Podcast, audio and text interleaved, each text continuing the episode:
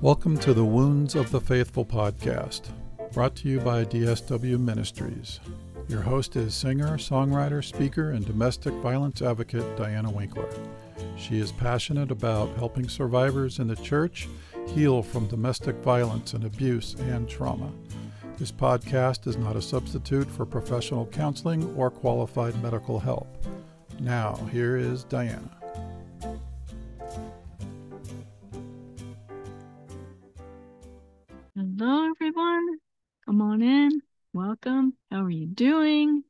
Definitely spring here as I'm recording. Got some new rose bushes for my garden, and they are starting to bloom. That's exciting. It is time for my spring planting of vegetables. I do have to finish that today. Now, I did have a couple of guests that I was supposed to interview this week, but they have rescheduled due to family illness. And so we're going to continue with our character study on some prominent people in the Bible, some that have experienced abuse or some major trauma.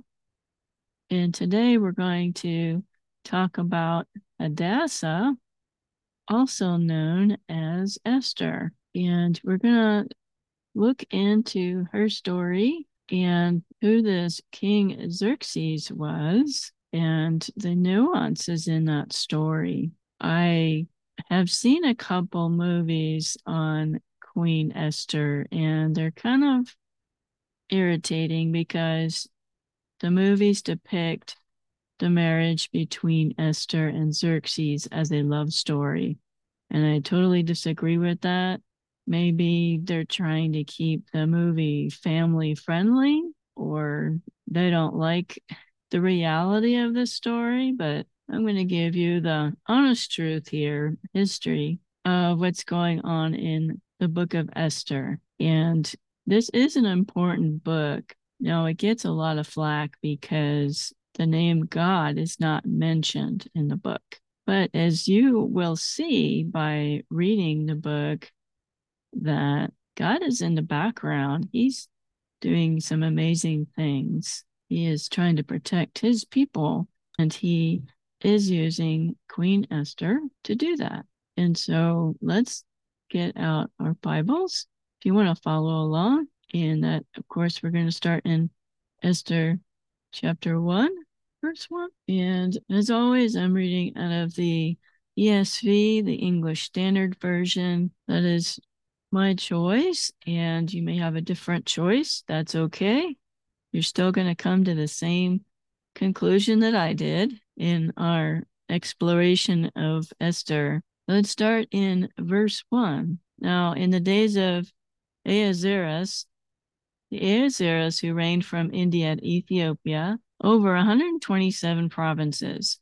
In those days, when King Ahasuerus sat on his royal throne in Susa, the citadel, in the third year of his reign, he gave a feast for all of his officials and servants, the army of Persia and Media, and the nobles and governors of the provinces were before him, while he showed the riches of his royal glory and the splendor and pomp of his greatness for many days, a 180 days. And when these days were completed, the king gave for all people present in Susa the citadel, both great and small, a feast lasting for seven days in the court of the garden of the king's palace.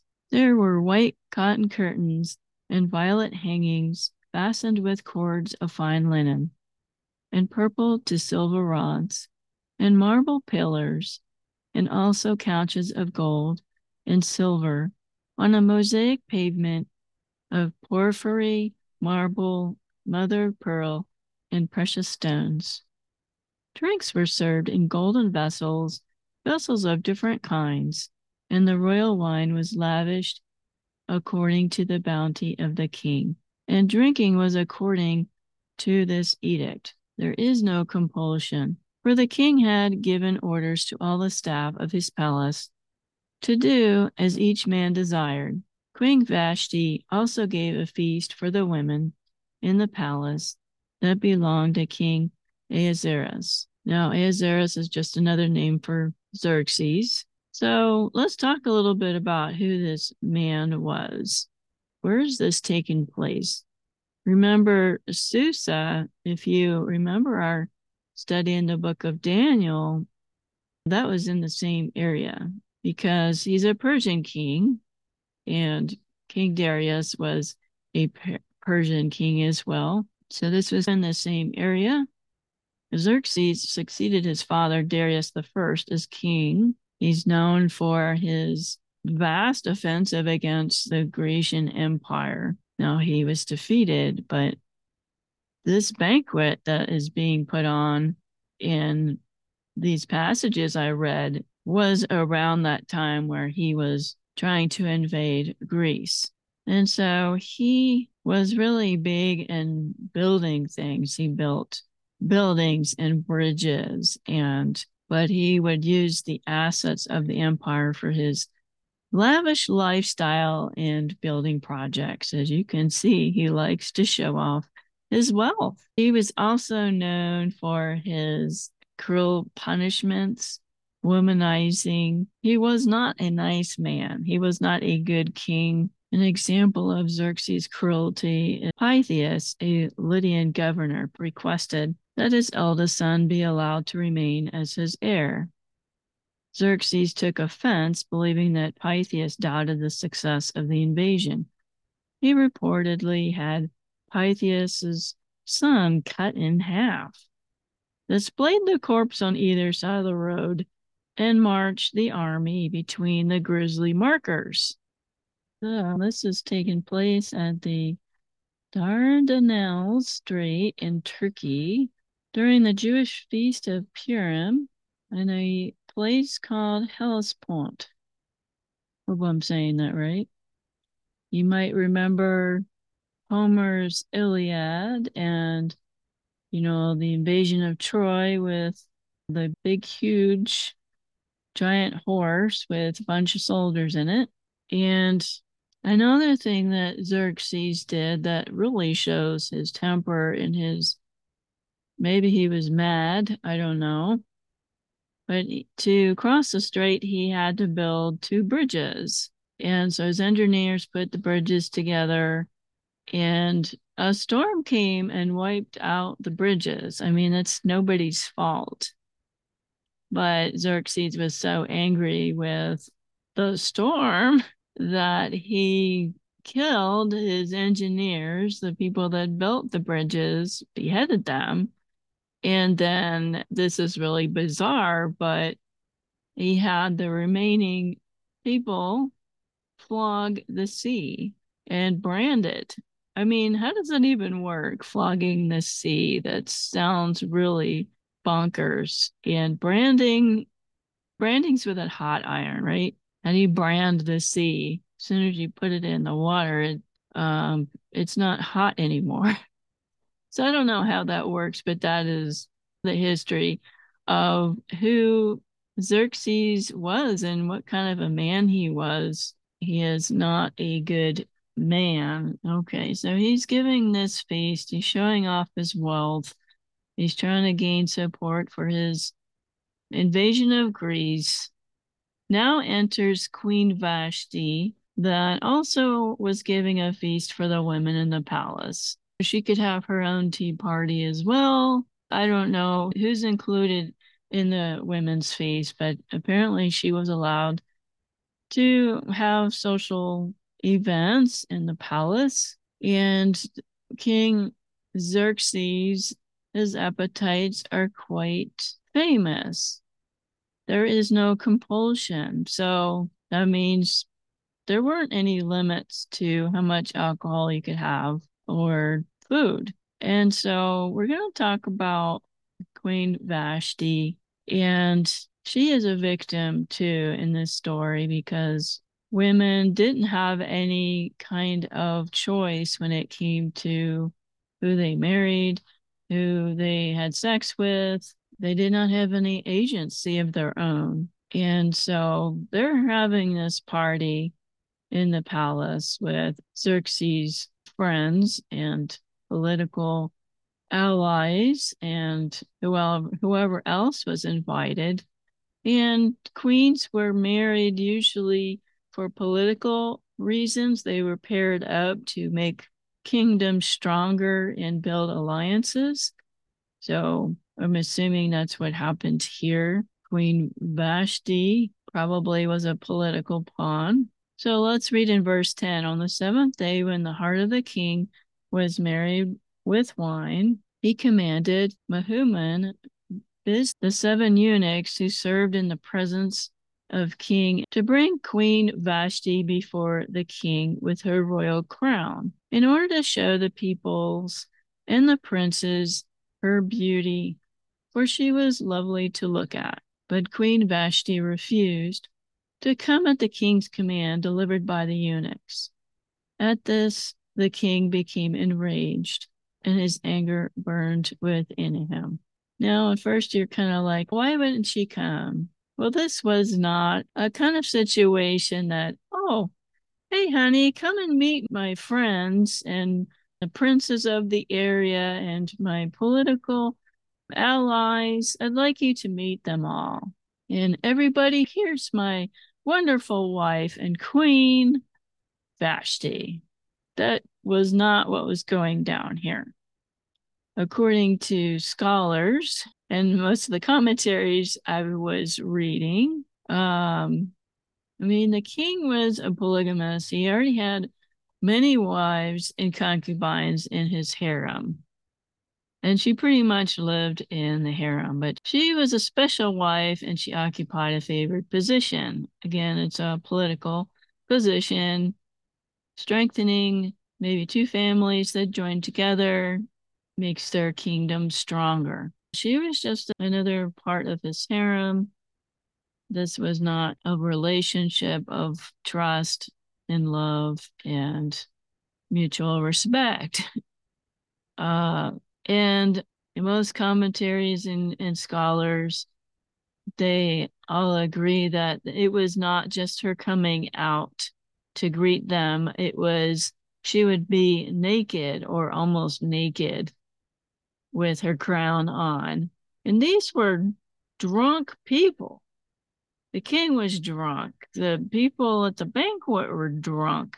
And that kind of goes along with let's see a naked lady and they decide to make her the sport of this and she says no i am not parading myself in front of those people buck naked or nearly naked and good for her.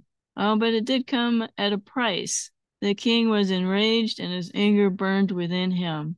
So let's read what else comes.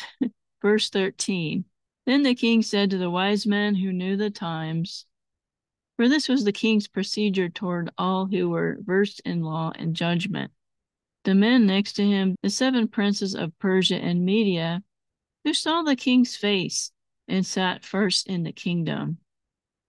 According to the law, what is to be done to Queen Vashti, because she has not performed the command of King Ahasuerus delivered by the eunuchs? Then Memucan said in the presence of the king and the officials, Not only against the king has Queen Vashti done wrong, but also against all the officials and all the peoples who are in all the provinces of King Ahasuerus. For the queen's behavior will be made known to all women, causing them to look at their husbands with contempt, since they will say, King Ahasuerus commanded Queen Vashti to be brought before him, and she did not come. This very day, the noble women of Persia and Media who have heard of the queen's behavior will say the same to all the king's officials, and there will be contempt and wrath in plenty. If it please the king, let a royal order go out before him, and let it be written among the laws of the Persians and the Medes, so that it may not be repealed that Vashti is never again to come before King Ahasuerus, and let the king give her royal position to another who is better than she. So when the decree made by the king is proclaimed throughout all his kingdom, for it is vast, all women will give honor to their husbands, high and low alike. He sent letters to all the royal provinces, to every province in its own script, and to every people in its own language, that every man be master in his household and speak according to the language of the people. So, a lot going on here. The king was offended, and the party guests were offended that she didn't come and parade herself in front of them. And they did not want it to get out that she had turned him down because that would have created uh, a precedence for the other women in the area to disobey their husbands. Well, I don't think it would have really come to that. I don't think that most husbands would want to parade their wives around buck naked in front of their friends or coworkers. That's just not normal. This guy was a madman. I remember my ex husband, who, of course, was an abusive man. He was up for his high school reunion and he told me that, oh, you have to dress hot. You have to wear something really hot, you know, when we go to this reunion. And I'm a pretty modest dresser. I don't dress to bring attention to myself, especially in those days. And I, frankly, I told him, I am not going to dress hot for your goon friends from high school. I am going to get a nice dress and dress as I always do, like a lady. And we started arguing about that because he wanted to show me off to his friends like some trophy.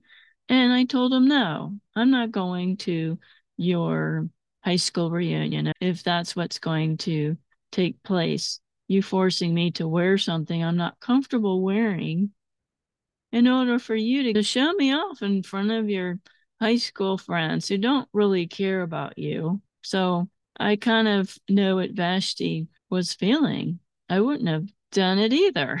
And so this decree comes out to make sure that these women are bowing to their husbands and obeying. And so let's go on to chapter two. This is when they have the beauty pageant to pick the next queen because she was going to be kicked out. Chapter 2, verse 1 After these things, when the anger of the king had abated, he remembered Vashti and what she had done and what had been decreed against her. Then the king's young men who attended him said, Let beautiful young virgins be sought out for the king, and let the king appoint officers in all the provinces of his kingdom to gather all the beautiful young virgins to the harem in Susa, the citadel, under custody of Hegai, the king's eunuch, who is in charge of the women.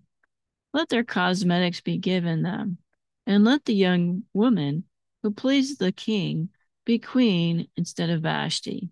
This pleased the king, and he did so.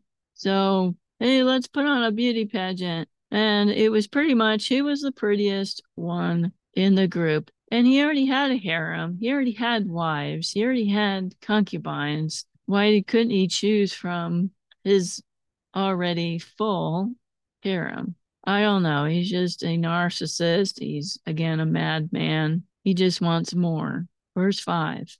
Now there was a Jew in Susa, the citadel, whose name was Mordecai, who had been carried away from Jerusalem among the captives whom Nebuchadnezzar king of Babylon had carried away. Verse 7 He was bringing up Hadassah, that is Esther, the daughter of his uncle, for she had neither father nor mother. The young woman had a beautiful figure and was lovely to look at. And when her father and her mother died, Mordecai took her as his own daughter. So when the king's order and his edict were proclaimed, and when many young women were gathered in Susa, the citadel in custody of Hegai, Esther was also taken into the king's palace and put in custody of Hegai, who had charge of the women. So let's let's stop there and mention that Hadassah, she was an orphan, and Mordecai took her into his home to take care of her. But they were some of the Babylonian captives just like in the book of Daniel, when, when Daniel and his friends were taken, Mordecai and his family were taken as well. Esther is very beautiful. It mentions her figure, which I don't remember anywhere else in the Bible where it talks about a woman's figure. But she was apparently extraordinarily beautiful. And this was not optional to be in the beauty pageant. It wasn't, they put some flyers up. Hey, enter the beauty pageant and become a queen. No, these girls were taken from their homes, probably teenagers, very young. They didn't want anybody um, that wasn't a virgin, pretty typical. And they were brought into the king's harem. Verse 9 And the young woman pleased him and won his favor. This is the head eunuch of the harem, really liked Esther. And he quickly provided her with the cosmetics and her portion of food, and with seven chosen young women from the king's palace, and advanced her young women to the best place in the harem. Esther had not made known her people or kindred, for Mordecai had commanded her not to make it known. And every day Mordecai walked in front of the court of the harem to learn how Esther was and what was happening to her. So here we are. We're in the finals of the beauty pageant, which we got seven runners up, and we have Esther, who that is her new name, her Persian name. So they get moved up to the, I guess, the presidential suite. They're in the Pasha's place in the palace for the harem. And so the king is going to choose from one of those seven ladies or eight ladies. And up to this point, it is shown that Esther had not told anybody what her ethnicity was. She did not tell anybody she was a Jew. And Mordecai was walking around out near where the court of the harem was to make sure that she was okay, that nobody had discovered her, that she was safe. Uh, for men, it's easier to identify a Jew in those days because all Jews were circumcised. For women, it wasn't as easy. Most likely, maybe your clothing might betray you or your hairstyle, perhaps, because Gentiles and Jews dressed a little differently. So I don't think anybody found out that she was a Jew because as soon as they're taken into the harem, they're given different clothing to wear and they're going through the spa treatments and they're getting their hair done and they're taking baths and putting on ointments and smell real good. And so everybody looked the same. So let's talk more about this beauty pageant. Verse 12. Now, when the turn came for each woman to go into King Ahasuerus after being 12 months under the regulations for the women, since this was a regular period of their beautifying, six months with oil of myrrh and six months with spices and ointments for women. When the young women went into the king in this way, she was given whatever she desired to take with her from the harem to the king's palace.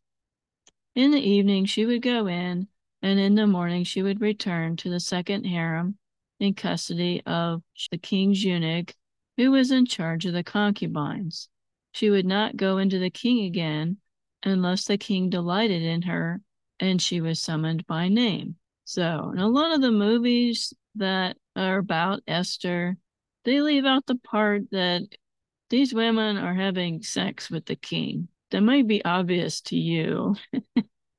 it's a harem, but they not only had to be beautiful, but apparently he wanted to check out her body and see if she pleased him sexually. So they don't give us any details of what happens. Thank God. But uh, a lot of these Esther movies, they kind of gloss over it. And I've seen one that that the king wanted somebody intelligent and cultured and that had a brain and you know supposedly Esther, she read some literature that he would have liked. It doesn't say that in here. There was nothing about that he wanted some cultured queen. He wanted a beautiful queen. That's it. Those were the requirements. You're beautiful and you please the king. That's it. So just wanted to make that very clear. You see those movies, it's bunk. Verse 15 When the turn came for Esther to go into the king, she asked for nothing except what Haggai, the king's eunuch, who had charge of the women, advised.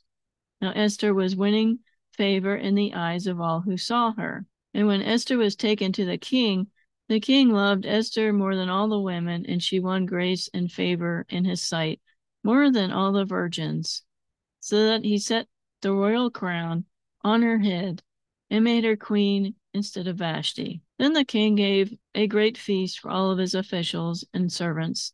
It was Esther's feast.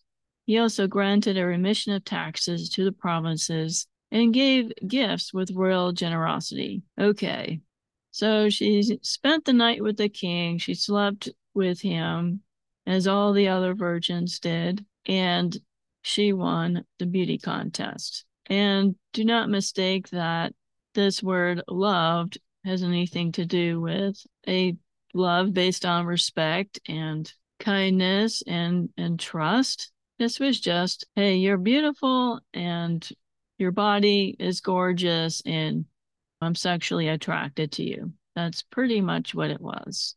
Now, the harem and the eunuchs, she had a relationship with those people. So when the eunuchs say that she won favor in their eyes, she had spent a year with them and they knew her personality and she probably got along with them really well. She won the favor of everyone because apparently she was a, a great person but this king, she didn't have any relationship with him. He didn't try to get to know her as a person.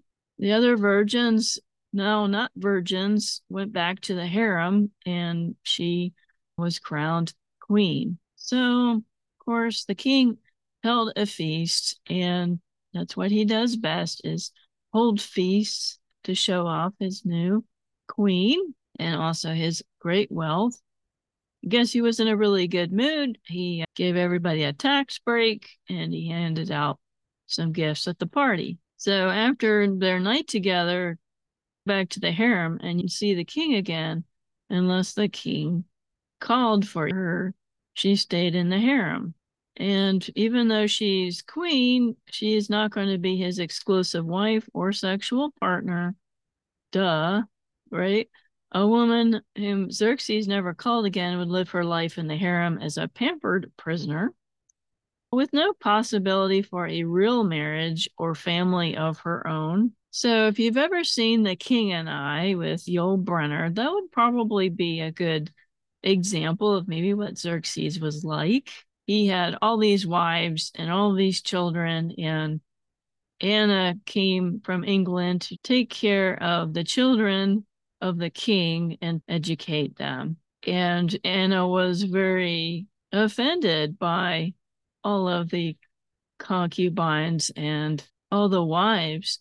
And he would just pick one each night, whatever his heart desires. During the movie, if you remember, this young girl arrives fresh from her home and the king pats her on the head. Supposedly, that's the signal that okay, you're going to be with me tonight. And she apparently fell in love with the, the man that brought her to the king. They fell in love. And if you've seen the movie, they wind up killing the man because they were forbidden to be together. And yes, it's terrible. And of course, and I was very offended that this young girl was treated that way. And the head wife is like, are you not happy in the palace of the king? Look, you get to live in the palace of the king. You're not poor and starving to death on outside of the palace. Of course, there's singing of songs and dancing. there's a whole lot of other stuff going on. So there's a plot against the king. Mordecai discovers a plot. This is in verse 19. Now, when the virgins were gathered together the second time, Mordecai was sitting at the king's gate. Esther had not made known her kindred or her people as Mordecai had commanded her. For Esther obeyed Mordecai just as when she was brought up by him. In those days, as Mordecai was sitting at the king's gate, and Teresh, two of the king's eunuchs, who guarded the threshold, became angry and sought to lay hands on King Ahasuerus. And this came to the knowledge of Mordecai, and he told it to Queen Esther. And Esther told the king in the name of Mordecai. When the affair was investigated and found to be so, the men were both hanged on the gallows, and it was recorded in the book of the Chronicles in the presence of the king. So, good job, Mordecai. But Mordecai gets uh, in really hot water here. Chapter 3, verse 1. After these things, King Ahasuerus promoted Haman, advanced him, and set his throne above all the officials who were with him. And all the king's servants who were at the king's gate bowed down and paid homage to Haman, for the king had so commanded concerning him. But Mordecai did not bow down, nor pay homage. Then the king's servants who were at the king's gate said to Mordecai, Why do you transgress the king's command? And when they spoke to him day after day, he would not listen to them. And they told Haman in order to see whether Mordecai's words would stand, for he had told them that he was a Jew. And when Haman saw that Mordecai did not bow down nor pay homage to him, Haman was filled with fury. But he disdained to lay hands on Mordecai alone. So, as they had made known to him the people of Mordecai, Haman sought to destroy all of the Jews, the people of Mordecai, throughout the whole kingdom of Ahasuerus. In the first month, which is the month of Nisan, in the twelfth year of King Ahasuerus, they cast Pur, that is, they cast lots before Haman day after day, and they cast it month after month until the twelfth month, which is the month of Adar. Then Haman said to King Ahasuerus, there is a certain people scattered abroad and dispersed among the peoples in all the provinces of your kingdom. Their laws are different from those of every other people, and they do not keep the king's laws, so that it is not to the king's profit to tolerate them. If it please the king, let it be decreed that they be destroyed, and I will pay 10,000 talents of silver into the hands of those who have charge of the king's business, that they may put it into the king's treasuries. Verse 10 So the king took his signet ring from his hand and gave it to Haman, the enemy of the Jews. And the king said to Haman, The money is given to you, the people also, to do with them as it seems good to you. I don't know if the king really knew what kind of person Haman was obviously he's evil and maybe the king was just foolish or just was drunk or didn't really care but he took his signet ring and gave it to him. That's pretty much giving somebody your social security number to do with what they want or your american express gold card or something. You could do anything you wanted with that ring because that was the king's signature his authority. So the Jews are now in great danger. So, verse 13, the letters were sent by couriers to all the king's provinces with instruction to destroy, to kill, and annihilate all Jews, young and old, women and children, in one day, the 13th day of the 12th month, which is the month of Adar, and to plunder their goods. Verse 14 A copy of the document was to be issued as a decree in every province by proclamation to all the peoples to be ready for that day. The couriers went out hurriedly by order of the king, and the decree was issued in Susa, the citadel. And the king and Haman sat down to drink, but the city of Susa was thrown into confusion. So it begins, right? There is going to have a choice here what to do. Chapter four, we're in now. Let's read verse 1.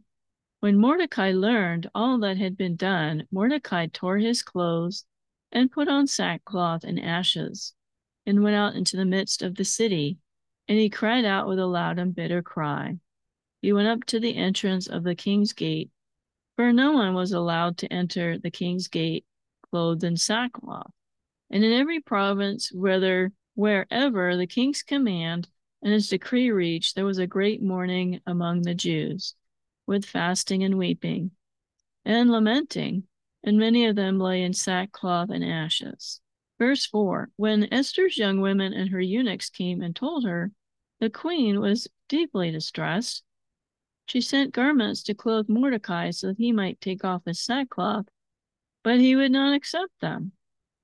Then Esther called for one of the king's eunuchs who had been appointed to attend her and ordered him to go to Mordecai to learn what this was and why it was. You just didn't wear sackcloth and ashes for fun. It was very good reason that you mourned and lamented in public. And so she's about to find out why. So, verse 6 Hathach went out to Mordecai in the open square of the city in front of the king's gate.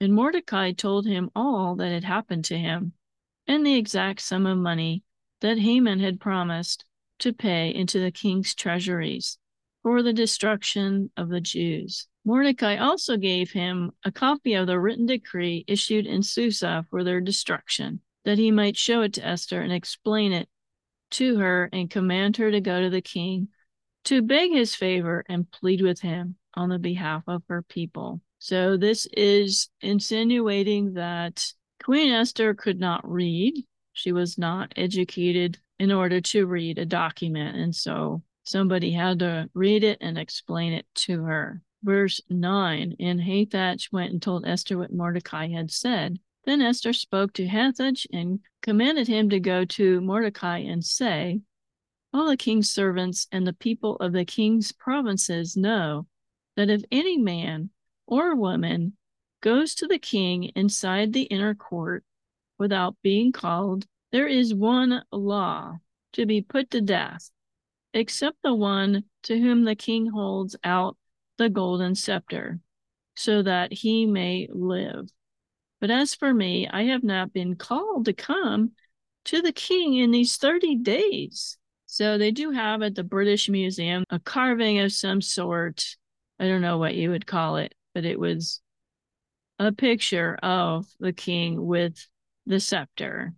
It's this big, long stick sort of a thing and the king had to hold out the scepter when you came to be seen. And if he did not hold out the scepter for you, you know, off with thy head. That's pretty scary.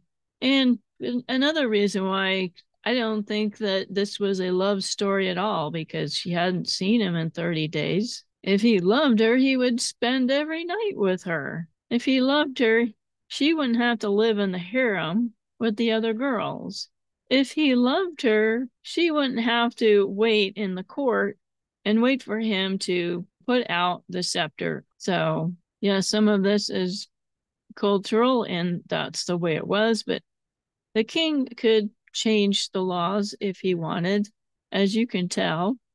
The king does what he wants, he can change laws. So, if he loved her, then he would have changed it so she could come to him at any time hey, you want to have breakfast with me? Sure. That wasn't what kind of relationship they have. And so this is a scary thing because we all know what happened to Vashti. And so that could have happened to Esther or worse. So let's continue here. Verse 12. And they told Mordecai what Esther had said. Then Mordecai told them to reply to Esther Do not think to yourself that in the king's palace you will escape any more than all the other Jews. For if you keep silent at this time, relief and deliverance will rise for the Jews from another place, but you and your father's house will perish. And who knows whether you have not come to the kingdom for such a time as this? Then Esther told them to reply to Mordecai Go gather all the Jews to be found in Susa and hold a fast on my behalf and do not eat or drink for three days, night or day, I and my young women will also fast as you do. Then I will go to the king, though it is against the law. And if I perish, I perish. Mordecai then went away and did everything as Esther had ordered him. So, this is kind of an example of God is not mentioned here, but fasting is you are not eating or drinking because you are praying to God. You are seeking his blessing. You're begging for something. You want God to answer you. And you're trying to get God's attention by fasting. And so that's what's going on here. And so she's asked all the women in Mordecai's neighborhood and her women that serve her, they are all going to fast as well. This is terrifying because now she realizes if I don't say anything, my people are going to perish and I'm going to perish with them when they find out who I am. And so she's taking a chance here, a terrifying chance that she has to go and beg for her people. But she does it in a roundabout way. You don't think of Esther as being sneaky, but um, she is, you know, when you want something for your spouse, you know, you messed up or you want something from your spouse, what do you do? You make a really nice dinner, you take them out to dinner, right? we still do that. So that's part of our culture is food. And so that's what she does is she is going to have a banquet and she is going to ask him after he's had his tummy full and after he's probably a little tipsy from the alcohol and she is going to have some very interesting guests. So we're in chapter 5 verse 1. On the third day, Esther puts on her royal robes and stood in the inner court of the king's palace, in front of the king's quarters, while the king was sitting on his royal throne inside the throne room opposite the entrance to the palace. And when the king saw Queen Esther standing in the court, she won favor in his sight, and he held out to Esther the golden scepter that was in his hand. Then Esther approached and touched the tip of the scepter. So yeah, she probably gussied herself up, made herself really pretty, put on her a really nice outfit, stood out there in the court and prayed to God that he would hold out the scepter to her. Verse 3 And the king said to her, What is it, Queen Esther? What is your request? It shall be given you, even to half of my kingdom. And Esther said, If it please the king, let the king and Haman come today to a feast that I have prepared for the king? Then the king said, Bring Haman quickly, so that we may do as Esther has asked. So the king and Haman came to the feast that Esther had prepared. And as they were drinking wine after the feast, the king said to Esther, What is your wish? It shall be granted to you. And what is your request? Even to half of my kingdom it shall be fulfilled. I guess he was in a good mood there. And where have we seen that phrase before? Up to half of my kingdom. We hear that in the New Testament. King Herod puts on a feast, and Herodias's daughter does this dance, and her mother asks her to ask for the head of the Baptist after she does her very erotic dance for the king and his guests. So apparently, Xerxes does that too because he's smitten with all the beauty of his queen. Verse 4 And Esther said, If it please the king, let the king and Haman come today to a feast that I have prepared for the king. Then the king said, Bring Haman quickly so that we may do as Esther has asked. So the king and Haman came to the feast that Esther had prepared. And as they were drinking wine after the feast, the king said to Esther, What is your wish? It shall be granted you. And what is your request? Even to half of my kingdom, it shall be fulfilled. Verse 7 Then Esther answered, My wish and my request is, if I have found favor in the sight of the king, and if it please the king to grant my wish and fulfill my request, let the king and Haman come to the feast that I will prepare for them, and tomorrow I will do as the king has said. So she didn't ask what she wanted for yet. She's going to bring Haman into the picture. This is where it gets sneaky because Haman has no clue what's going to happen at this dinner. Haman is planning to hang Mordecai. So let's look at that. Verse 9 Haman went out that day joyful and glad of heart. But when Haman saw Mordecai in the king's gate, that he had neither rose nor trembled before him, he was filled with the wrath against Mordecai. Nevertheless, Haman restrained himself and went home, and he sent and brought his friends and his wife Zeresh.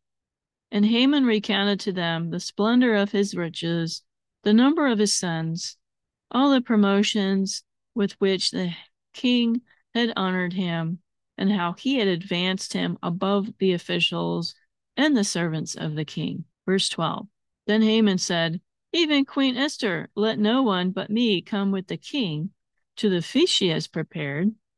And tomorrow I am also invited by her together with the king. Yet all this is worth nothing to me, so as long as I see Mordecai, the Jew, sitting at the king's gate.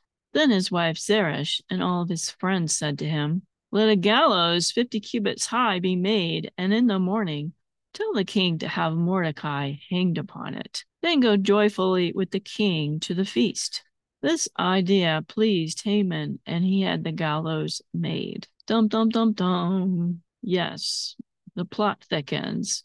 So Haman has no clue that Mordecai is her uncle. And so he's going to go and ask for Mordecai to be hanged on these gallows at this feast. So, what else is going to happen? We're in chapter six. The king is going to honor Mordecai. So, verse 1 On that night, the king could not sleep, and he gave orders to bring the book of memorable deeds, the chronicles, and they were read before the king. And it was found written how Mordecai had told two of the king's eunuchs, who guarded the threshold, who had sought to lay hands on King Ahasuerus. And the king said, What honor or distinction has been bestowed on Mordecai for this? The king's young men who attended him said, Nothing has been done for him. And the king said, Who is in the court? Now Haman had just entered the outer court of the king's palace to speak to the king about having Mordecai hanged on the gallows that he had prepared for him. And the king's young men told him, Haman is there standing in the court. And the king said, Let him come in. So Haman came in, and the king said to him, What should be done to the man whom the king delights to honor? And Haman said to himself, Whom would the king delight to honor more than me? So Haman's thinking that he's going to be the one that's going to be honored, but it's going to be Mordecai. Verse 7 And Haman said to the king, For the man whom the king delights to honor, let royal robes be brought which the king has worn, and the horse that the king has ridden, and on whose head a royal crown is set. And let the robes and the horse be handed over to one of the king's most noble officials. Let them dress the man whom the king delights to honor. Let them lead him on a horse through the square of the city, proclaiming before him, Thus shall it be done to the man whom the king delights to honor. Verse 10 Then the king said to Haman, Hurry, take the robes and the horse, as you have said, and, and do so to Mordecai the Jew, who sits at the king's gate. Leave out nothing that you have mentioned. uh, the irony. I mean, he just like he's thinking it's gonna be him, and oh, but he was angry there but he had no choice. He had to do what the king said. Verse 11 So Haman took the robes and the horse, and he dressed Mordecai and led him through the square, proclaiming before him, Thus shall be done to the man who the king delights to honor. Verse 12 Then Mordecai returned to the king's gate, but Haman hurried to his house, mourning and with his head covered. and so he's going into mourning because he wasn't the one up on the horse. That's ridiculous. Verse 13 And Haman told his wife Zeresh and all of his friends everything that had happened to him. Then his wise men and his wife Zeresh said to him, If Mordecai, before who you have begun to fall, is of the Jewish people, you will not overcome him, but will surely fall before him. So even the people around him, his friends and his wife, know what's going to go down, know what kind of a person Haman is. So Esther is going to reveal Haman's plot here in a very sneaky way, as we have already mentioned. Verse 14.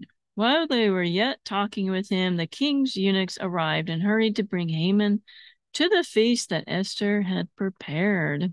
We are in chapter 7 now. So the king and Haman went in to feast with Queen Esther. And on the second day, as they were drinking wine after the feast, the king again said to Esther, What is your wish, Queen Esther? It shall be granted to you. And what is your request? Even to half of my kingdom, it shall be fulfilled. So he's on day two of this feast and day two of drinking. Timing is everything, right? You want to ask at the right time. And so she decides this is the time I am going to ask him to spare my people. Verse 3 Then Queen Esther answered, If I have found favor in your sight, O king, and if it please the king, let my life be granted me for my wish, and my people for my request. For we have been sold, I and my people, to be destroyed, to be killed, and to be annihilated. If we had been merely sold as slaves, men and women, I would have been silent, for our affliction is not to be compared with the loss to the king. Verse 5. Then King Ahasuerus said to Queen Esther, Who is he, and where is he who has dared to do this? And Esther said, A foe and an enemy, this wicked Haman. And she's probably pointing to him. then Haman was terrified before the king and the queen. Rightly so. It must have been a, terrifying thing to stand there and tell the king, I am one of the Jewish people and my people are suffering. And hey, you want to put us into slavery again? That's okay, but please don't destroy us. Uh, that's a pretty humble request. Let's see what happens to Haman. Verse 7 And the king arose in his wrath from the wine drinking and went to the palace garden. But Haman stayed to beg for his life from Queen Esther, for he saw that harm was determined against him by the king. Yep. And the king returned from the palace garden to, the place where they were drinking wine, as Haman was falling on the couch where Esther was. And I think this was groveling. Um, if you look at Middle Eastern Persian, they laid on like pillows, rugs. They didn't have like tables and chairs like we did. They mostly reclined while they ate. And that was true of Israel as well, is that they weren't sitting in tables and chairs. They were down, kind of on their side. So Queen, the queen was on the couch and Haman was probably um right up next to her where her couch was groveling and and begging and that was not allowed you did not approach the queen in that way he was too close to her and he probably got his hands on her couch that she was reclining on. So here comes the king. And the king said, Will he even assault the queen in my presence in my own house? As the word left the mouth of the king, they covered Haman's face. Then Harbona, one of the eunuchs in attendance on the king, said, Moreover, the gallows that Haman has prepared for Mordecai whose word saved the king, is standing at Haman's house 50 cubits high. And the king said, Hang him on that. So they hanged Haman on the gallows that he had prepared for Mordecai. Then the wrath of the king abated. So here we go. Haman's out of the picture. Or Haman will be out of the picture shortly. So we're in chapter 8. On that day, King Ahasuerus gave to Queen Esther the house of Haman, the enemy of the Jews. And Mordecai came before the king, for Esther had told him what he was to her. And the king took off his signet ring, which he had taken from Haman, and gave it to Mordecai. and Esther set Mordecai over the house of Haman. So, okay. This is my uncle Mordecai, and he's taking care of me, and he's an innocent man. And Mordecai gets a promotion in the king's palace. Uh, Not too shabby. Verse 3 Then Esther spoke again to the king. She fell at his feet and wept and pleaded with him to avert the evil plan of Haman and the plot that he had devised against the Jews. When the king held out the golden scepter to Esther, Esther rose and stood before the king. So this happened twice. She's waiting for him to hold out that scepter. And she said, If it please the king, and if I have found favor in his sight, if the thing seems right before the king, and I am pleasing in his eyes, let an order be written to revoke the letters devised by Haman, which he wrote to destroy the Jews who are all in the provinces of the king. For how can I bear to see the calamity that is coming to my people? Or how can I bear to see the destruction of my kindred? Verse 7 Then King Ahasuerus said to Queen Esther, and to Mordecai the Jew, Behold, I have given Esther the house of Haman, and they have hanged him on the gallows, because he intended to lay hands on the Jews. But you may write as you please with regard to the Jews, in the name of the king, and seal it with the king's ring. For an edict written in the name of the king and sealed with the king's ring cannot be revoked. So he's telling her that I can't really revoke the previous edict that I gave, but you can write a new edict alongside of the old one, whatever you want to do. And he wrote in the name of King Ahasuerus and sealed it with the king's signet ring. Then he sent letters by mounted couriers riding on swift horses that were used in the king's service, bred from the royal stud, saying that the king allowed the Jews, who were in every city, to gather and defend their lives, to destroy, to kill, and to annihilate any armed force of any people or province that might attack them, children and women included, and to plunder their goods. On one day throughout all the provinces of King Ahasuerus, and the Jews were to be ready on that day to take vengeance on their enemies.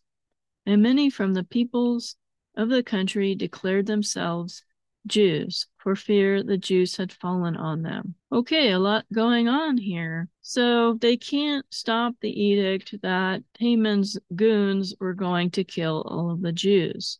They couldn't reverse that, which is kind of dumb because I think, well, the king can do anything he wants, but apparently they didn't feel that way. What Mordecai did was send out a decree that okay, they're going to try and destroy us, but the Jews can do anything. They can defend themselves with any means necessary. So they're going to get prepared to fight and defend themselves.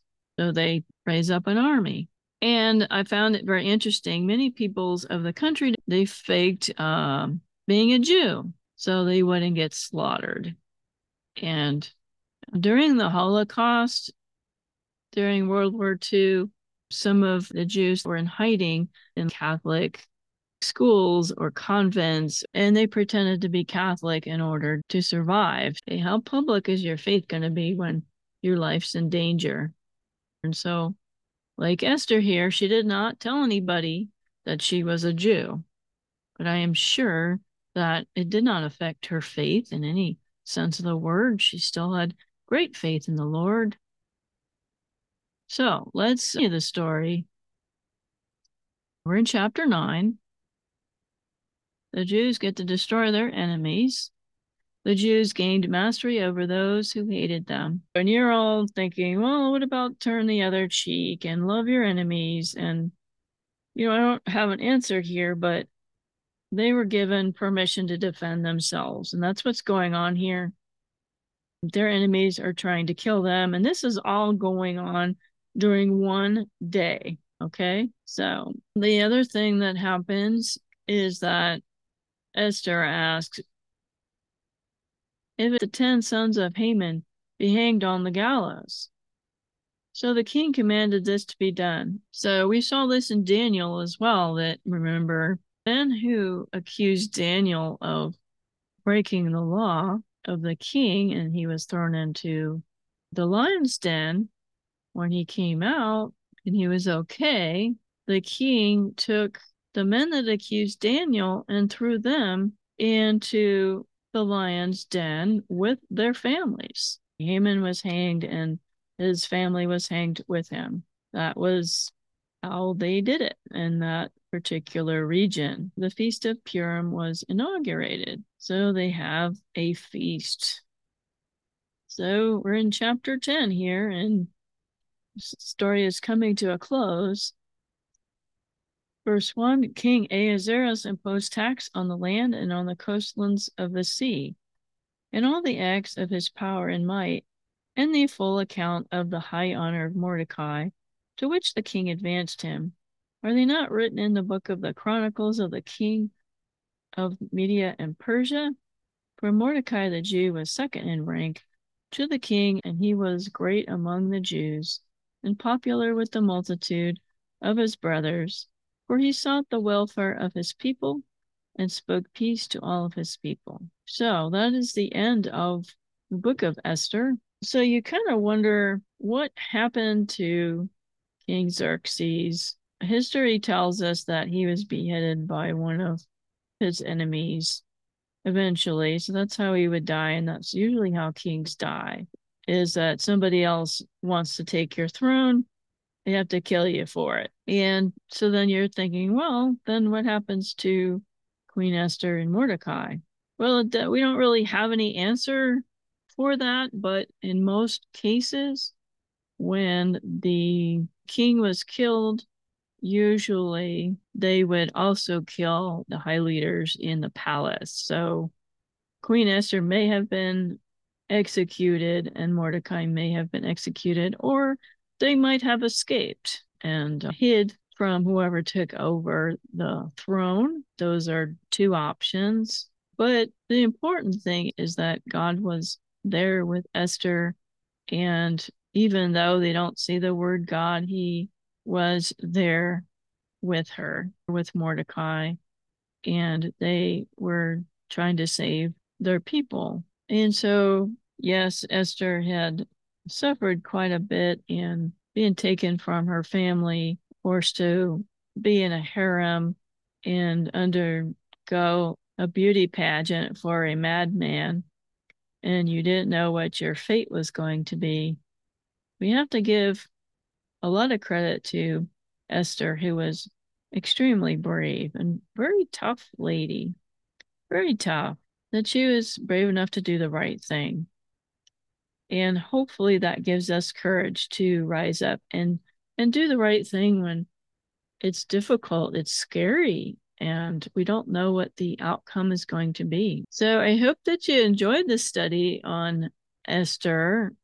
Maybe you'll learn some new things that you didn't know. I was like on Twitter this week and watching a thread that the question was what would you like to be included in a women's retreat? What don't you want in a retreat? And so there were a lot, a lot of different answers, which I won't go into, but the one that stood out to me was we want Bible studies. We want deep Bible studies. We don't just want to do Bible study about submitting to our husbands and taking care of our kids. Uh, we want Bible studies that have nothing to do with me being a wife or a mother. And so I really took that to heart that, yes, we need to study the Bible and learn the truths of the Bible for ourselves as women. And we can dig into the deep theological things in scripture. We're totally able to do that. And so I'm going to try and provide that to you when we do these studies, and I do the best that I can to bring a truthful study, something valuable that you can use in your everyday life to encourage you to dig into the Bible yourself. Don't be afraid to read some of these stories in the Old Testament. And I'm always available if you have questions, or you can reach out to another trusted Bible teacher that you know. We've done a series on how to study the Bible back around episode 100. In that that general vicinity, those 10 episodes around that, I'll talk about how you do a Bible study, especially for abuse survivors. So, and as always, I recommend highly um, Wayne Stiles, who has been on the show in the first season. And Wayne is one of one of the great Bible teachers that I listen to. His podcast is called Live the Bible. And I highly recommend you follow him and listen to his teachings. I have his links in the show notes for you if you want to check him out. So I know I've talked a long time today, but hopefully next week I will have one of my guests on the show. I hope that you have a great week. God bless you. Bye for now. Thank you for listening to the Wounds of the Faithful podcast. If this episode has been helpful to you, please hit the subscribe button and tell a friend. You can connect with us at dswministries.org, where you'll find our blog along with our Facebook, Twitter, and our YouTube channel links. Hope to see you next week.